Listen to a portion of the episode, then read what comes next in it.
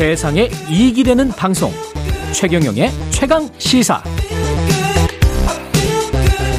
네, 윤석열 당선인 국토교통부 장관 후보자로 원희룡 전 제주도지사 지명했죠. 부동산 전문가는 이번 인선 어떻게 평가하는지 그리고 차기 정부 부동산 정책 어떻게 될지 예, 예상하고 있는지 한문도 연세대학교 금융부동산학과 교수 연결돼 있습니다. 정경대학원 금융부동산학과 교수 연결돼 있습니다. 안녕하세요. 예.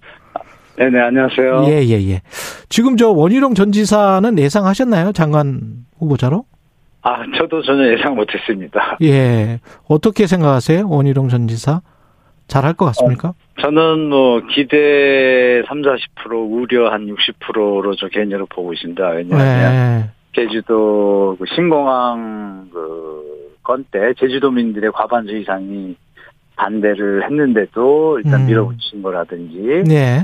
그리고 또 뭐 오등봉이라고 있습니다. 그 저 제주시 한라산 밑에 있는 그 공원인데요. 음. 거기에다가 한 5, 6년 전에 600세대 민간 특례 사업으로 공원 사업을 했는데 그 환경 훼손하고 경관 훼손 이런 것 때문에 이제 음. 제주시에서 반대를 한 건데 그렇죠. 제주도에서 그걸 강력하게 또 추진하면서 또, 또 말이 많고 주민들이 좀 시끄러웠습니다. 예. 이건 좀 밀어붙이는 형상이고 하나 뭐 잘한 것도 계십니다. 뭐냐면 농지 관리를 좀 잘했는데요. 아. 자경 농지를 하지 않는 그런 저 투자나 투기에 대해서는 철저하게 또 관리를 잘했습니다. 그래서 아. 기대 반 우려 반이 아니라 저는 기대 40 우려 60으로 보고 있습니다. 아, 그렇군요. 네네. 차기 정부가 뭐 차기 정부가 스- 부동산 시장을 완전히 뭐 쥐락펴락 할 수는 없잖아요. 사실 시장 상황이랑 맞게 또 금리랄지 이런 것들은 한국은행의 몫이고 그렇기 때문에 네네. 차기 정부는 어떤 거를 할 수 있고 어떤 어떤 거는 아마 시장 상황 때문에 좀 힘들 것이다 이렇게 보는지 그것도 궁금하네요. 아, 예. 차기 정비가 할 수 있는 것은 뭐 세제 면에서는 예. 공시 그 가격 인정 비율을 좀 낮추는 거 외에는 예. 특별히 그 지금 저 다수당인 예. 민주당의 협조가 있어야지 할 수 있는 것들이 많습니다. 그리고 음. 재건축 재개발 완화 같은 경우에서는 이제 안전진단 부분에 대해서 좀 규제 완화가 들어갈 수 있겠지만 예. 분양가 상한제라든지 재건축 초과이익 환수 이런 부분은 또 협조가 없으면 또 완화하거나 이렇게 할 수가 어렵기 때문에 입법 사안이기 음. 때문에 네네 임대차 3법도 마찬가지고 그 뭐 폐지를 뭐 가끔 뭐 인수위나 그쪽에서 얘기를 하시는데 예. 그것도 법을 통과해야 되기 때문에 그것도 좀 어렵습니다. 그래서 이건 제가 볼 때 할 수 있는 게 좀 제한적이다 이렇게 보시는 게 맞을 것 같습니다. 세금 문제는 어떻게 보세요? 양도세나 보유세. 아, 야, 저는 개인적으로 양도세 중과 유예 한시적으로 이 부분은 예. 좀 개인적으로 뭐 찬성하는 편입니다. 그거는 아, 민주당하고 다 이렇게 찬성을 했었던 거 아닌가요? 네, 윤석열 당. 했었던 건데 예. 이게 잘 이제 협치를 잘해서 뭐 한다라면 매물 증가로 이제 주택 시장에 좀 아- 가격 하방 압력을 주니까 좀 시장에 도움이 될 것 같고요. 보유세 예. 부분은 일시적으로 그 공시가격 현실화가 너무 급하게 되다 보니까 음. 또 부작용이 조금 생긴 부분에 대해서 좀 합리적으로 고치는 것은 저는 맞다고 보고 예. 그렇다고 또 무조건적으로 뭐 재산세 종부세를 통합한다든지 어. 종부세 재원이 저 지방 교부세로 뭐 교부가 되니까 지역 균형 발전이라는 개념에서 또 재원 마련에 대한 대책을 만든 다음에 던져야 되는데 어. 일단 던진 사항들이 뭐 다 법 개정 사항들이라서 쉽지는 어. 않지만 뭐 여러 가지 뭐 논의를 피울 것 같은데요. 뭐 음. 시간이 좀 필요하다고 보입니다. 그 시장에서는 그렇게 생각하는 것 같아요. 그래서 아마 원희룡 국토교통부 장관 후보자도 뭐 재건축 재개발 규제 완화한다고 해서 집값 폭등으로 뭐 이어지는 다시 집값 상승으로 이어지는 그런 규제 완화를 생각하지 말아라 이렇게 이야기를 했잖아요. 네네 좀 많이 돌려서 말씀을 하셨죠. 이게 이게 의미하는 거는 뭐라고 보십니까? 시장 상황을 체크하면서 규제 완화의 속도를 조절하겠다는 얘기죠. 예. 방향성, 정책의 방향성을. 다만 이제 문제는 뭐냐면 국토교통부 장관이 원희룡 그 전 지사가 됐지만 예. 그 경제부총리가 또 개인적으로 좀 성향을 좀 우리 저 시- 청취자분들이 파악해야 될 것 같습니다. 그렇죠. 왜냐하면 뭐 장관들이 모인 자 사람들 국무회의나 이런 걸 할 때 의장이 또 기획재정부 장관이다 보니까요. 음. 그 부분에 대해서 그분의 성향이 국토부 교통부 장관과 충돌이 없다라면 뭐 진행하는데 같은 방향으로 가겠지만 제가 볼 때 약간 충돌이 일어날 가능성을 좀 보고 있습니다. 어떤 부분에서요? 일단 추그 내정자 같은 경우에는 다주택자를 범죄자로 절대 보지 마라. 뭐 음. 이런 좀 완화 쪽에 좀 무게가 많이 실려 있습니다. 그리고 아. 임대주택 개념을 예.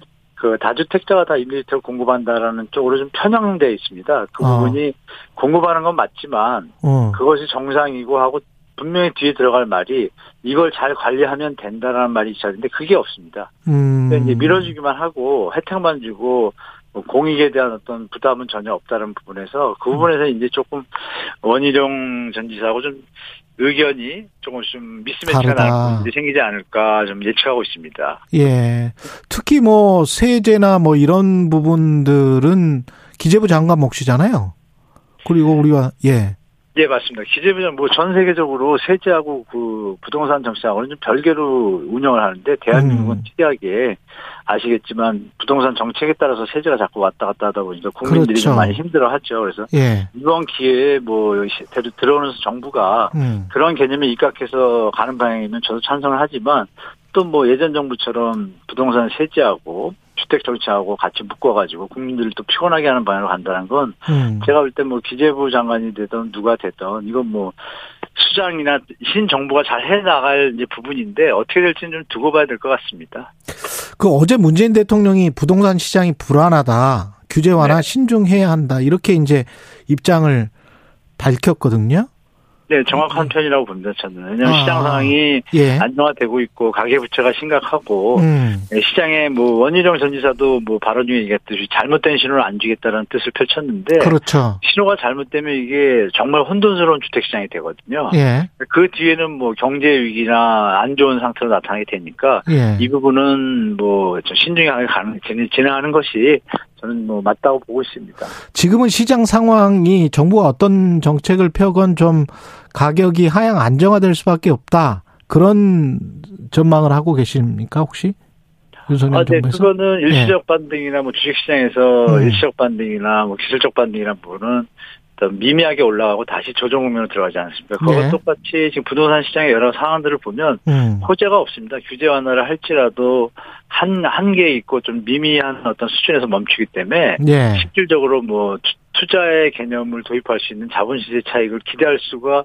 있는 시장이 펼쳐지고 않- 펼쳐지지 않거든요. 실제로 재건축 현장들이 그렇게 호재를 풀고 오세훈 시장이 신통기획을 했음에도 불구하고 음. 4월 달에 재건축 단지 뭐 요즘 주요 재건축 단지들 압구정 현대 은마 뭐 잠실 주공 다 합해서 한 4만 세대 되는데요. 거기서 뭐 한 다섯 개도 거래가 안 됐습니다. 지금 4월 달에. 네. 3월 달에도 10개도 거래가 안 됐고요. 예. 통상적으로 한 200개 정도는 돼야 정상인데 이런 걸 보면 미래에 대한 기대감이 수요자들이 지금 거의 없어졌다고 보시는 게 맞을 것 같습니다. 또 외부 여건도 또 금리 인상이 또 바로 다가오기 때문에 수요자들이 스마트하게 대처하기 때문에 제가 볼 때 시장이 쉽게 살아나기에는 좀 한계가 있다고 봅니다. 그럼 앞으로 5년 동안에 어느 정도나 내릴 거라고 예상을 하십니까? 저는 뭐 외부의 충격이나 미국의 그 금리 인상의 빅스텝이 0.5한 번으로 가고 그다음부터 뭐 슬로로 가면 다행인데 음. 급하게 두세 번 간다 그러면 제가 볼 땐 충격이 올 것 같습니다. 그럴 경우에는 어 충격이 있으면 한 40%까지는 뭐 내려갈 거라고 보고 지금 현재 가격의 40%까지. 네네 그 충격이 없다고 가정해도 20, 30% 조정은 좀 가능하다고 보고 있습니다. 알겠습니다. 여러 가지 뭐 공급 물량과 음. 여러 가지 주민들의 아저 그 국민들의 음. 국민주택 가격 부담 지수라는 게 있는데요. 예. 부담 지수가 노무현 정권 때 미친 집값보다 더 높습니다. 그 얘기는 뭐냐면 음. 주택을 살 능력이 없는 거죠. 예. 주택을 살 돈이 없고 또 다주택자들이 주택을 살 수 있는 가수요를 다 차단해놨기 때문에 음. 실수 시장으로 바뀌지 않습니까? 그럼 그렇죠. 물건은 많아지고 사람은 없으면 살 사람이 없으면 당연히 가격은. 내려가겠죠. 예. 그 지금까지 수준이 가중실 따 따져보니까 한 20, 30% 연세대학교 한문도 교수였습니다. 고맙습니다. 아, 네, 감사합니다.